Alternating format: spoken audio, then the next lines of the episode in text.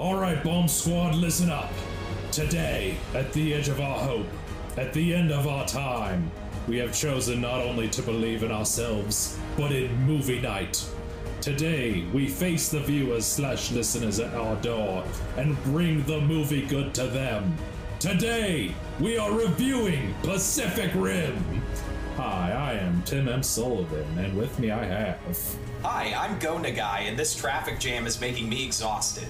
Hi, I'm Xerxes Tire Iron Dada. Hi, I, I'm the guy that had a mental breakdown last episode. And we have uh, two special guests. First, we have returning for her third appearance on the show, uh, my partner in crime and uh, my co pilot in this Jaeger. Cody Johnson. James Carter. Coming on the show for the first time. Hi, PMC Trilogy. Hell yeah. There we go. Tell us, tell us a bit about yourself. Uh, I'm a big fan of mechs. I stream a lot of mechs on Twitch, and I also like to talk about mechs on podcasts. Hell yeah. It is now 2 a.m., and the giant robot still hasn't moved. As I alluded to earlier, we are talking about the 2013 Guillermo del Toro giant robot versus kaiju flick Pacific Rim. For our opening question, we're going to talk about our favorite kaiju movies. So we're going to start with Ethan. What's your favorite kaiju movie? I, I'm legally obligated to cheat on this one in some capacity because I, I watch too many of these stupid things. In terms of like serious affection for the craft, it's got to be Gamera 2, uh, The Attack of Legion. It's just really impressive from a technical level. Uh, it's, it's serious. Um, it has a weird parody dub by ADV, the Lake Texarkana dub, where it restages the events of the film to be in Arkansas, and it's just incredible. Uh oh. Hey, Ardell, look at this. It's connected dots. Harford, what the hell have you done to this TV? Well, I didn't do nothing. I just knocked my bear over accidentally, and I think I screwed something Well, up. it sure as hell wasn't doing that when I left the room a minute ago. Well, it ain't my fault. It's not like I went to school or nothing. Legion is like this magnificent puppet that I adore to death. Uh, my actual like all-time favorite, uh, that's a bit lighter, is uh, one of my first. It's Son of Godzilla. Of all of all titles, maybe a weird one, but uh, Son of Godzilla perfectly captures a gentle comedy. The human stuff is really endearing. There's a King Kong sensibility to it. Godzilla's dynamic with his son Minya is immensely charming. There's some actually pretty solid kaiju action too. Kumonga and Kamakuras, the uh, giant spider at the end, and the uh, mantis you see throughout the film, respectively, are, are genuinely terrifying insect giant monsters that I love. And the finale of Godzilla and Minya walking off into the snow together to hibernate is, is genuinely beautiful and the kind of thing that strikes you. It is a dad's rock movie, absolutely, and I love it to death. Nice. All right. Joe, take it away. All right, so I, I'm a basic bitch when it comes to kaiju movies. So for my answer, I gotta go with the OG, baby. It's Gojira, or Godzilla, as we call it here in America. Hell yeah! I do not want to disappoint our Japanese public, especially Godzilla. That original Godzilla, the or Gojira, it, it is a really friggin' good movie. It's a very terrifying movie when you consider the cultural and historical context mm-hmm. behind it. It's just a very like impressively made movie for that era. That whole franchise is dedicated to that one movie being so successful, even though it strayed so fucking far from its horror roots. I do have two honorable mentions that didn't quite make the cut because their kaiju scenes only last maybe like the finale of their movies. We've got a freaking kaiju up in this shit!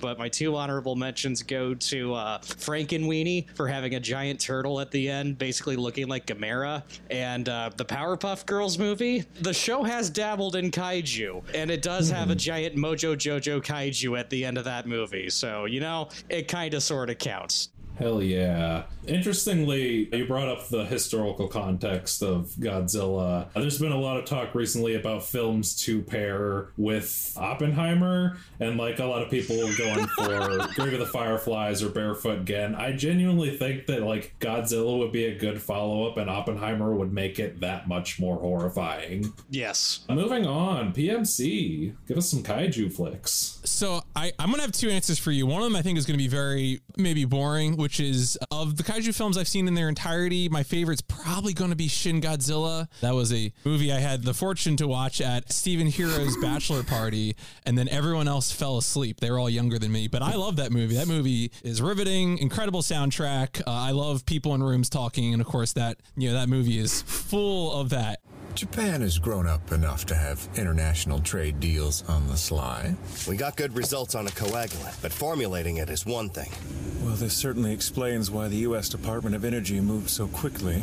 And to be accurate, Article 76 stipulates by an aggressor country or equivalent force, not some monster. Outstanding. Really, really enjoyed that. Uh, I want to give an honorable mention to a PlayStation 1 game, Gamera 2000, which, uh, if you're not familiar with, has a ton of really good live action cutscenes, great monster design. Uh, if you just want to see a bunch of cool monsters and also your friend Gamera, watch a playthrough of Gamera 2000. Hell yeah, you uh stole my answer. All right, Cody, favorite kaiju movie.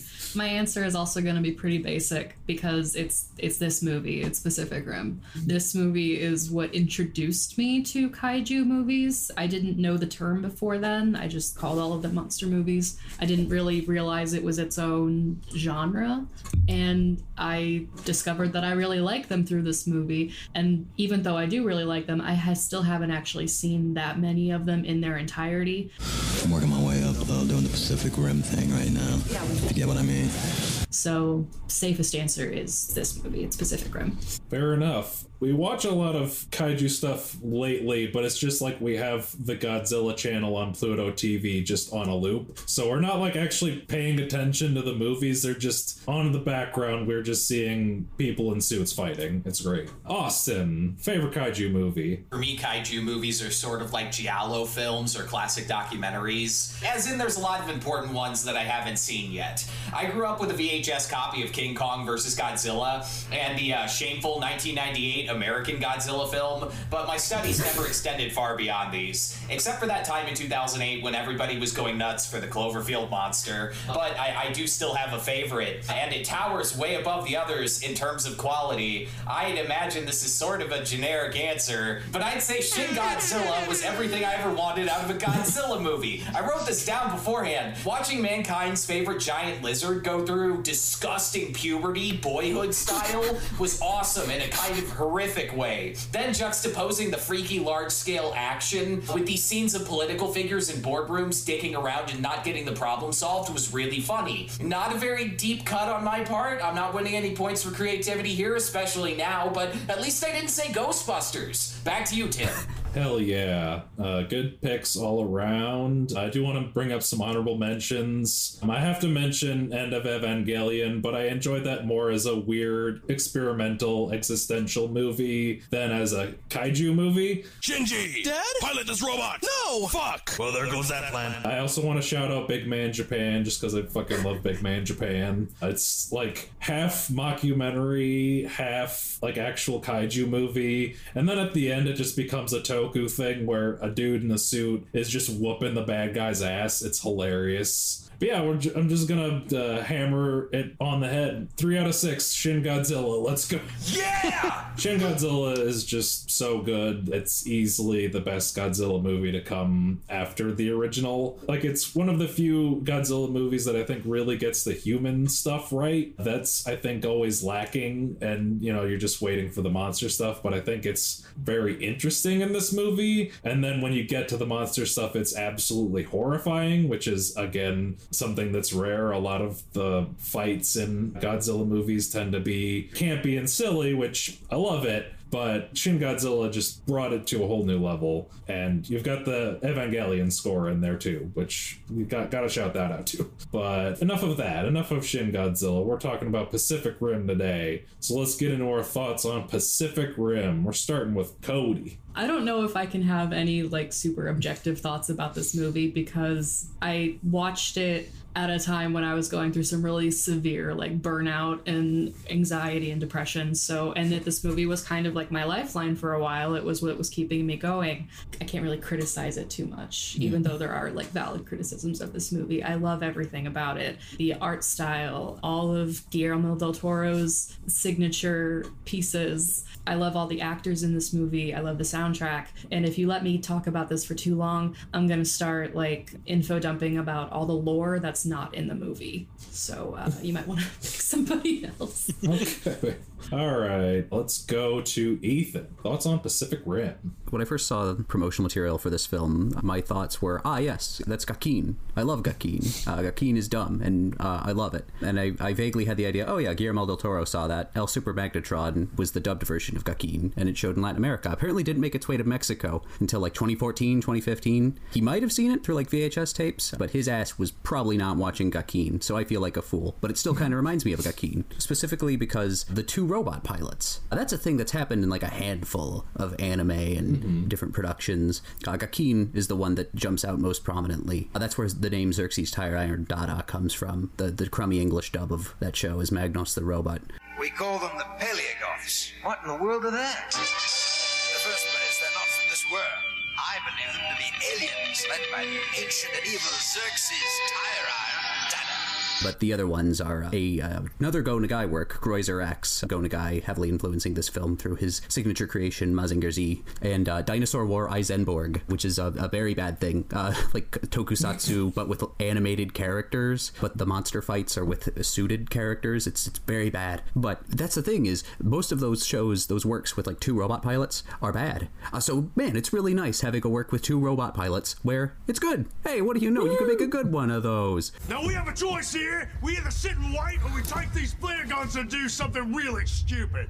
Yeah, it's a, it's a film that kind of wears its inspirations on its sleeve. I think it has a lot of effective action throughout. Um, it's still, you know, sort of working in a 2013 visual effects space, and there is a sense that they're a bit self conscious of it, so that they're trying to obscure things a bit with particle effects and shooting at night. But also, I like when things are shot at night, kind of. That can be Yeah. effective in its own right. And I think that's sort of mitigated by like the floodlights on the mechs themselves and the bioluminescence of the kaiju. I think that helps you get a more distinct sense of their silhouette than something like the Transformers films, certainly. Uh, another big thing is on the commentary for this film, Guillermo del Toro mentions that the animators didn't use motion capture at all. It was all hand animated. And uh, you would get a really good sense of that. It, it does feel like real classic stop motion animation uh, during several sequences. I have a particular film in mind that I want to compare this to that I'll probably mention in more in general discussion, but it kind of reminds me of that, that film. And overall, I think it's uh, just a generally effective mecha romp. It captures a Mhm. lot of the things that you'd want from something like that. Uh, the action is good, the designs are all fairly distinct, and it tells a pretty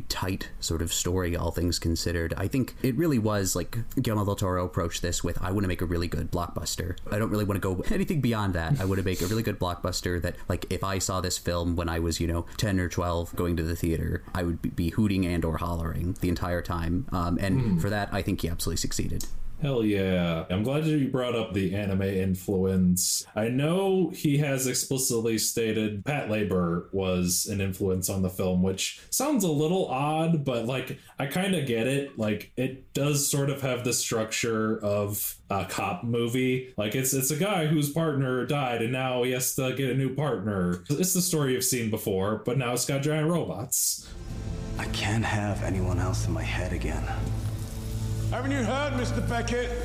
The world is coming to an end. So where would you rather die? Here or in a Jaeger? Austin, thoughts on Pacific Rim? You know, I was actually really disappointed in this movie when it came out. I grew up loving G Gundam, so before this release, I was actually very excited that like a mecha movie was getting the big Hollywood treatment. Sometimes though, young Austin was wrong about movies. Like for example, I used to hate Eraserhead. So I figured now that I'm 10 years older and know a lot more about film stuff, that maybe Pacific Rim would be better on a rewatch. So here's my take. There's two sides of Pacific Rim. There's Pacific Rim as a visual experience, and Pacific Rim is an adventure movie with science fiction elements. As a visual experience, Pacific Rim is extremely generous, and even to this day, sort of a novelty. Even now, there is no Hollywood movie that has done giant fighting robots on this scale with this level of realism. And almost every mm-hmm. inch of this film is packed with elements custom designed for the film. Home Media presents this film at 1.78 by 1, which means your whole fucking widescreen TV transforms into a window full of a million little doodads and tiny panels with shit written on them. God, I wish this film didn't have a 2K digital intermediate. I understand they barely got these insane VFX shots rendered in 2K, but man, we live in a cruel world when the Will Smith movie Hancock is in native 4K and Pacific Rim caps out at 2K. Balls! Jeez. But beyond the marvelous visuals, like I said, there's Pacific Rim as an adventure movie with science fiction elements, or Pacific Rim as a screenplay being performed by actors. This right here is the reason there aren't a bunch of like slow newsday articles about how Pacific Rim is actually an overlooked masterpiece. I have micro scale complaints. Charlie Hunnam couldn't sell Inner Turmoil if he worked for a weapons manufacturer. And uh, Rinko Kikuchi needs to close her mouth before a bug lands in there on accident. I also have macro scale complaints, like that 40 minute chunk between Yancy's death and Ron Perlman's introduction, dragging so hard it reminded me of the pit sequence in The Dark Knight Rises. Mostly, though, it's the two leads. Their shoddy dialogue, their wooden performances, and the movie put a lot of its poker chips in betting you'd like these two people, which creates kind of an uneven experience overall. I don't think you're the right man for this mission. As a VFX enthusiast, though, I still have to say Pacific Rim is one of a kind, wildly ambitious, and has a whole bevy of neat, like, making of shit to be discussed. This was ILM after all, and co-creator of Photoshop, John motherfucking Knoll, was involved. Hopefully I can drop some knowledge in general discussion. But to end my review, Pacific Rim is a rare, beautiful machine with a dazzling exterior, but sadly, its core processor was made by Hewlett Packard. Fair enough. I'm glad you at least came around to it as a visual experience. Yeah, that's undeniable. For sure. Uh, PMC, thoughts on Pacific Rim? So I, you know, I'm coming back to this film. I definitely enjoyed it the first time around. Coming back to it, you know, after spending a lot of time talking about robots in a critical analysis sort of situation, I was really taken with the way it deployed, you know, the drifting concept, both in terms of character development and, and in terms of the plot. You know, it's not only used to build bonds between various characters, father, son, you know, all the family dynamics, the budding romantic potential of our leads, whether or not we buy it, and uh, you know, and then, then various other complications that arise from that. Also, the way it's used to give us an insight into the aliens. I, I think it's very cute that it's it's done to do that as well. So there's like a, a plot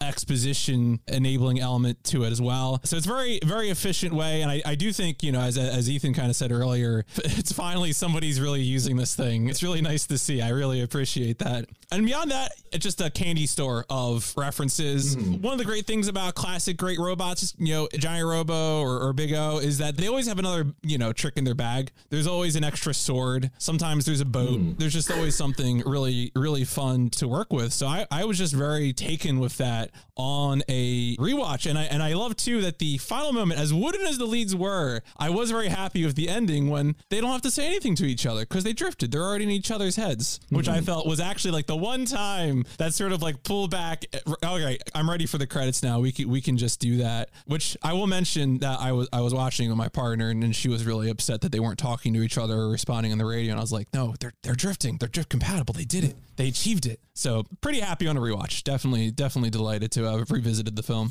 Nice. Joe, thoughts on Pacific Rim? my history with this goes back to when it came out, and I was like this big Guillermo del Toro fan, and I remember this movie being hyped to oblivion. It was del Toro's first movie since Hellboy 2. It had been years since he had made like a movie. He's back, baby, and he's th- this is gonna be the movie that gets him out of director jail. oh, poor Guillermo, poor Guillermo got taken down by Adam Sandler. I'm so sad. I'm so fucked up. Th- This movie was also probably my first date with my first very serious partner. Uh, it, it was a good date. It was a really good date, but my ex and I uh, don't really talk anymore, and it was kind of a messy breakup. But after that breakup, I, I'd always been afraid to revisit this movie, and I've revisited it a couple of times, and I still really, really enjoy it, thank God. I think what I really like about this movie in particular is the fact that it's Guillermo del Toro basically saying, okay, I've done all the artsy stuff. I did it in a superhero movie. It failed. I might as well just say fuck it and make a big, fun, dumb action movie. And you know Mhm. what? He knows how to fucking deliver. It just gives you what you need to know and then just throws you into it. I will agree that uh, it is a little rough watching Charlie Hunnam try to act his way through this movie. It's not that good of a performance, but I'm going to give him the benefit of the doubt. Movies like this, especially, it, it cannot be easy to act and deliver lines like he's given in this, so I hmm. got to give him at least brownie points for trying. Marshall, can we just talk about this for one second? One, don't you ever touch me again. Two, don't you ever touch me again. Charlie Day stands the hell out. He's the most fun character in this, and I fucking hate what they did to him in the sequel. I hate that sequel so fucking much. But, you know, I loved that character so much. I dressed up as him for Halloween the year that this movie came out. Rock and roll. Okay, guess who's back, you one-eyed bitch? You owe me a kaiju brain. The visual effects of this movie, except for one little bit, and that's at the very beginning, the Golden Gate Bridge sequence, where it kind of looks like a PlayStation 2 game for a little bit. The rest of the movie really fucking looks spectacular. There is one scene I definitely want to discuss a little bit, but we'll save that for general discussion. Movie, movie good. Uh, back to you, Tim. Hell yeah. It takes all around. To start my thoughts, uh, I want to talk a little bit about what Legendary Pictures kind of went on to do. So, like, the year after this came out, of course, was uh, the 2014 Godzilla movie, which sparked the Monsterverse, which has thus far had four titles. There was also, of course, a sequel to this film that they made. I don't think any of those movies have the same spark that this one does. I think what uh, helps this one is that Guillermo del Toro didn't fucking direct those other ones. He Yeah. directed this one, and uh, he he absolutely put his chops into it. I always have a great time watching it. He absolutely puts his heart and soul into like the designs. Like you've got great monster designs, great mech designs. I definitely want to agree with Joe on uh, Charlie Day is a standout in this movie. Uh, so is Ron Perlman. Both of those characters are so good. Of course, Idris Elba, I think, is probably the biggest performance that like you glom onto through this movie. Every, every time I see that we're canceling the apocalypse speech, like it just gets me pumped. But yeah, a lot of good stuff to talk about. We'll get a little more into it in general discussion. But first, we're going to take a quick ad break and we'll be right back. And he's like, I swear it was like the opening scene to the movie Pacific Rim. And welcome back to our program. And now we're going to give you some sponsored content. You ever watch that movie Interstellar? You know that part where he goes to Plaid? Would you like that on your wall? Well, we've got a website for you moviepalette.com, a place where you can find small palettes of canvas that contain thin lines representing the dominant colors of each frame of a movie. I got one up there for the film Mandy. And you can get one probably for Pacific Rim, maybe even for Uprising if you want it. Uh, if you go to moviepalette.com, you can use the promo code SQUAD15 to get 15% off your order.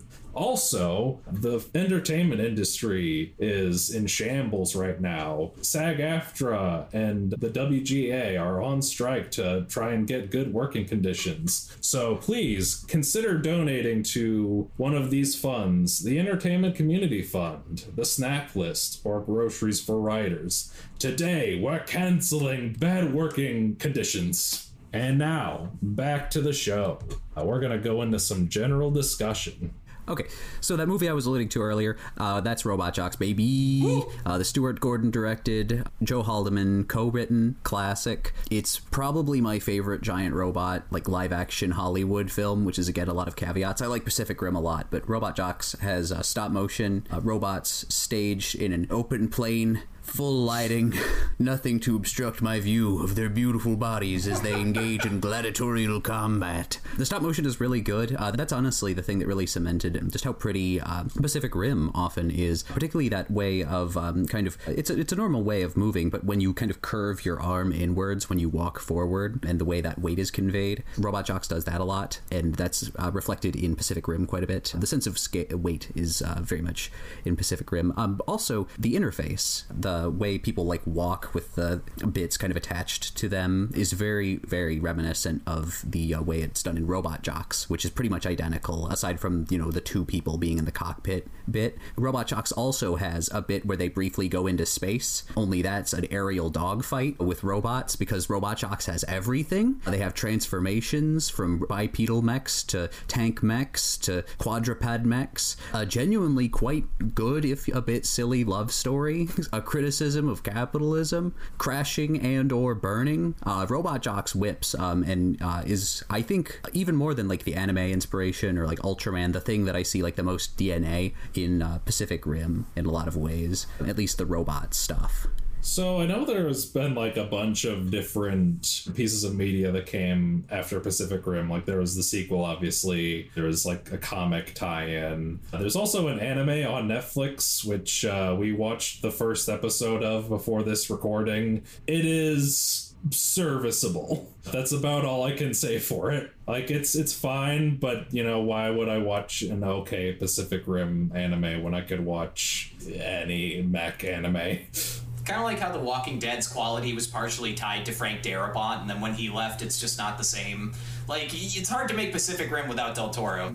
Uh, I have like two very small things. Building off of something that Joe mentioned earlier about how this was like the first movie Del Toro had directed in about five years, I was reading some interviews to prep for this, and Del Toro mentioned that he very specifically made the time between when Raleigh like last piloted a Jaeger and when he was finally getting back into it, a five year gap because he kind of related to the whole like getting back into the saddle type feeling Mhm. and kind of like not being prepared and like being worried that he wasn't going to be able to do this again, which I thought was interesting and I had never made that connection. And also, Tanner is not here for this. and this is a very dad's rock movie. So I have to do it for him. Dad's rock, baby! Yeah, this movie takes place in the distant year of 2025. Can't wait to get my Jaeger. Because I remember the opening like Jaeger fight takes place in 2020. Remember when we were fighting a pandemic and kaiju guys? no, no, no. What happened was the aliens saw the film. They realized, well, clearly this isn't going to work out. So instead, the Charlie Day alien ran in and said, The plane's not gonna work! And they launched the virus instead. the Charlie Dalian. oh my god. In preparing for this, I, I read a ba- magazine issue Ethan gave me. In Cinefex issue 135, uh, there's a write up in it by this guy named Joe Fordham, and it, it explains a bunch of neat VFX stuff. Did you guys know if you want to blow up a building that's real, like, like if there's a real life building, you want to put, you know, reconstruct it in CGI in your movie and you want to destroy it, you actually have to call the person who owns the building and ask for permission? Because apparently hmm. they called a bunch of people in Hong Kong because there's a lot of famous buildings in the Hong Kong skyline. And they were like, hey, can we destroy these buildings with a kaiju battle? And the majority of them were like, no, I did not know you needed permission to do that. I thought this was America. You can't just blow up your building? What? Come on. It's not even your building, it's a model of the building. Uh, I, I rewatched some uh, interviews that Del Toro did uh, as like a promotional thing for Toonami the week that uh, the movie came out, uh, and like he was talking about the practical stuff that they designed, and like a lot of this movie is practical, which I think is another thing that makes it work really well. Like seeing them in the model Jaeger head is just so cool. Those sets were four stories tall, by the way. Yeah, like all, all of the like real shit they were able to just destroy is so cool. Like in that interview, he just kind of chuckles and goes, I'm a simple creature. He's just so happy doing this. All right, so the scene I mentioned in my uh, overall thoughts, uh, I want to bring it up because this scene specifically hits home for me personally as someone with PTSD. Can we talk about that first drift, the uh, the PTSD flashback? Yeah. yeah. Uh, that scene is really fucking terrifying to me now. But remove Mm. it from context, it might be one of the scariest things Del Toro has ever put to film. The little girl running from the giant fucking monster. I liked that they rigged everything on that setup to hydraulics, so the little girl performer could see all the like fucking shit bouncing around, like the kaiju's footsteps were there in real life, uh, even though you know the kaiju was CGI. It's just funny the idea of putting a little girl in an alley with a bunch of shit rigged to fucking bounce around on hydraulics occasionally. Now I think I understand why she's scared because she's actually probably fucking terrified.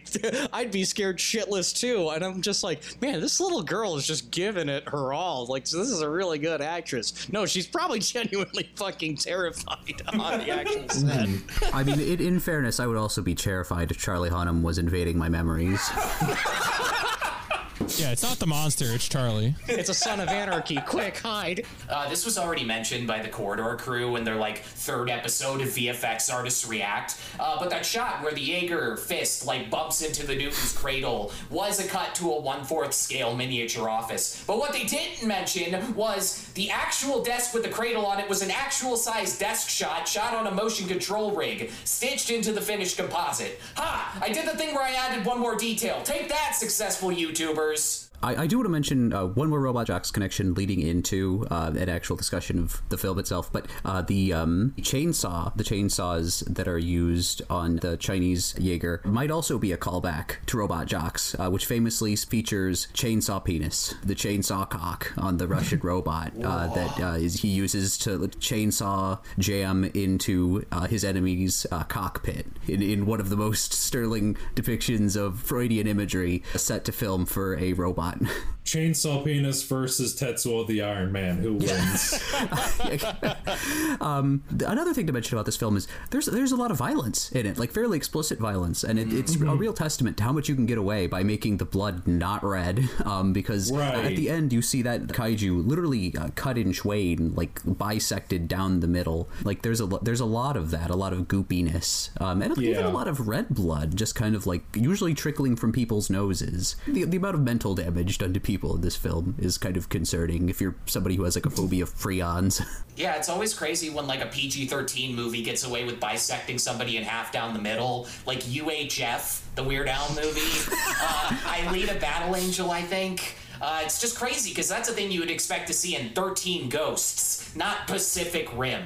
You, you also got the Samurai Jack scene where he just cuts a robot and it spills oil all over his face. It doesn't matter if it's not red blood. Yeah, that's actually really worth mentioning. Is the Mechagore in here is sterling, and that is, I think, very much harkening back to uh, Mazinger, particularly Mazinger Z versus the General of Darkness, the sort of feature film, and that kind of represents the finale of Mazinger, because Mazinger gets torn to pieces in that, and in the ending of Mazinger Z, the television series, he also gets wrecked to sort of uh, prepare for the introduction of Great Mazinger. But there's a lot of really great Mechagore at the, at the end of that, and I feel like that's uh, definitely something Del Toro is pulling on here. Why wasn't this one of those movies that had a successful toy line after the movie came out? Because Yeah. it feels like this movie was designed one to be a very fun and entertaining, like good movie, but also to sell fucking toys. Th- They look like toys.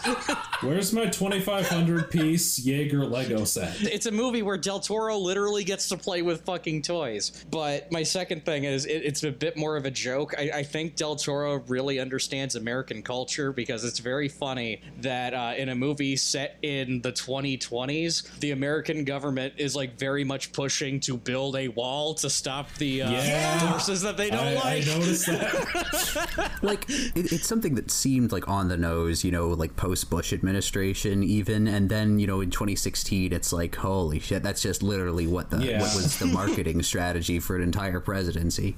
We're gonna build a wall and we're gonna make the kaiju's pay for it. It was definitely very affecting to hear Riley talking about how you would want to fight a hurricane while piloting a Jaeger when in fact climate change has gone so far that a hurricane is in fact impacting the Pacific coast. Time has made Pacific Rim sadder. There's no way to get more sad than Ron Perlman losing his shoe. You can't top it.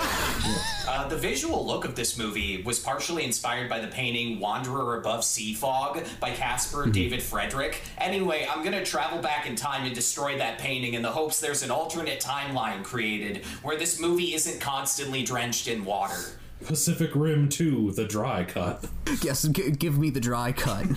there is a weird thing where Del Toro is clearly very proud of that throughout the commentary, uh, commenting on this film. That is interesting as an odd thing. I think it's it's very clearly speaking to uh, later works from him, uh, kind of evoking, and he does explicitly call out the creature from the Black Lagoon, the Gillman concept, and you know shifting between aquatic shots and the uh, above water line shots. I don't think it works as well here, but I, I can understand and respect uh, that enthusiasm for it. That oh, that almost makes it more palatable, at least just a little bit. One comment I wanted to make, just because I have Gunbuster on my brain, I found myself comparing Stacker Pentecost to Coach Ohta throughout the film, and of course, it turns out they both have radiation sickness. So that was sort of like, ah, I, I predicted this correctly. But I mean, otherwise than that, you know, they're obviously characters who are trying to save the world, but and also avoid talking about their personal trauma. Yeah, exactly. At least Stacker Pentecost isn't marrying any 17 year olds. Yes.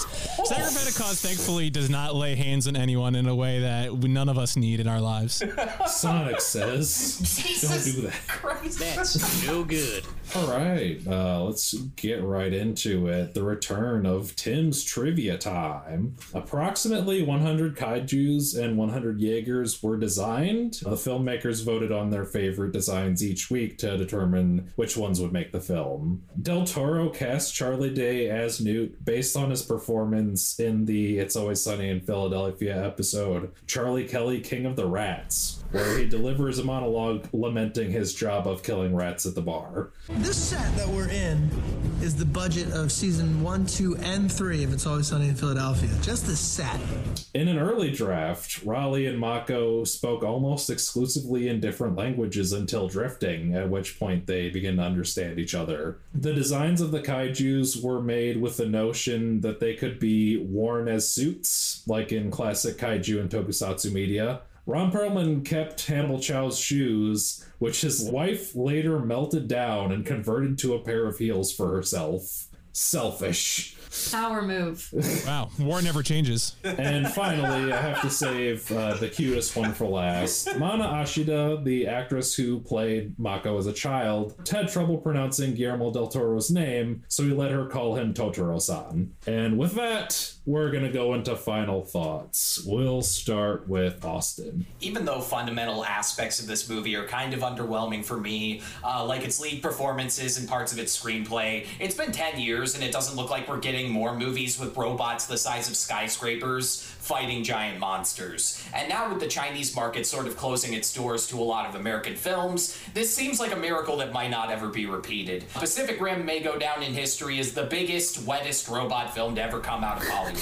A rare breed, gone before its time, the colossal dream of an absolute madman, never to be reproduced. PMC, final thoughts. This is one of those films that is such a loving homage to a variety of things that I imagine you could regularly revisit it and notice new things, make connections like the one I had just mentioned. Uh, and it sort of is a gift that will keep on giving, even if some things are kind of silly. Every car in this film looks bad. That's okay though. Cars are bad. I don't mind that. You can overlook minor things like that, and you can still see, uh, you know, all the love that went into it, and really get something new coming back to it every so often.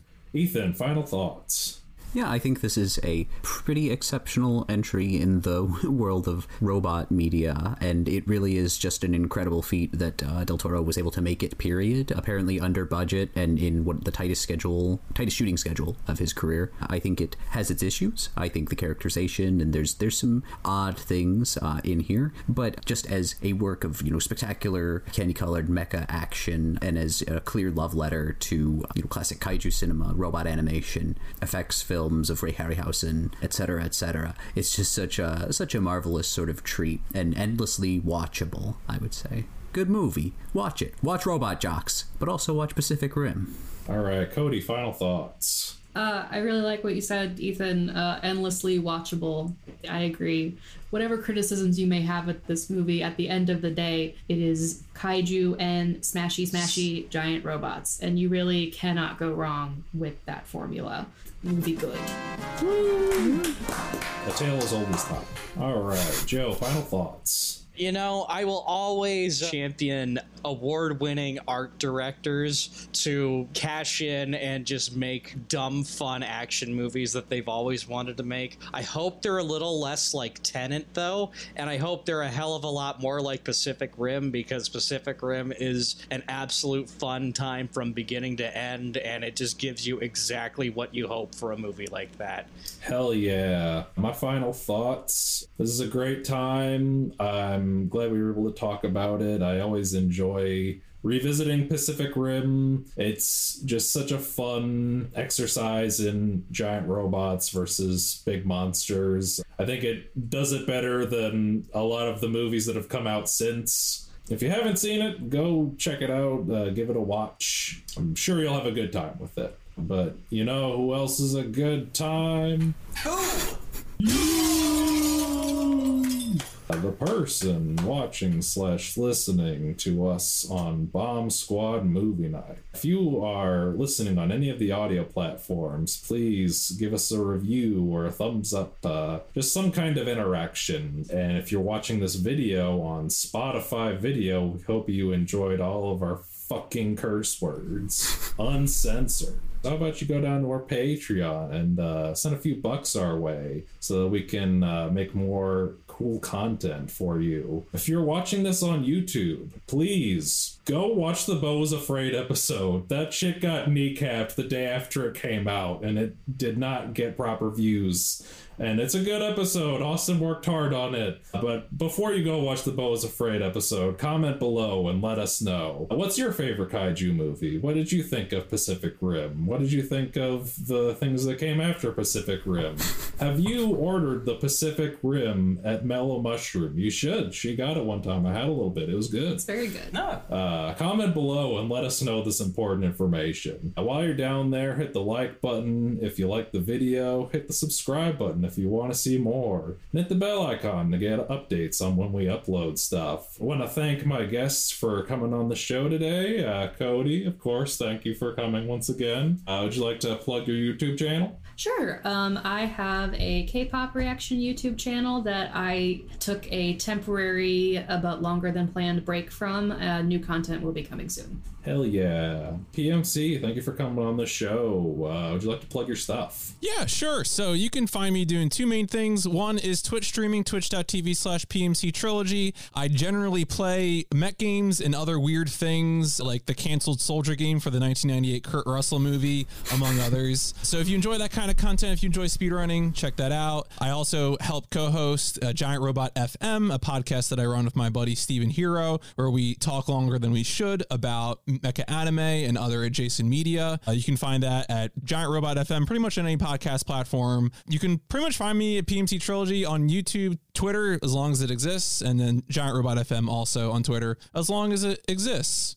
Yeah, thanks again, both of you, for coming on. Uh, tune in next week when we talk about some turtles. Talking about Teenage Mutant Ninja Turtles Mutant Mayhem, hosted by Tanner. It's going to be a fun time. Thank you for tuning in. And remember, you dig giant robots. I dig giant robots. We dig giant robots. Chicks dig giant robots. Farewell. Nice.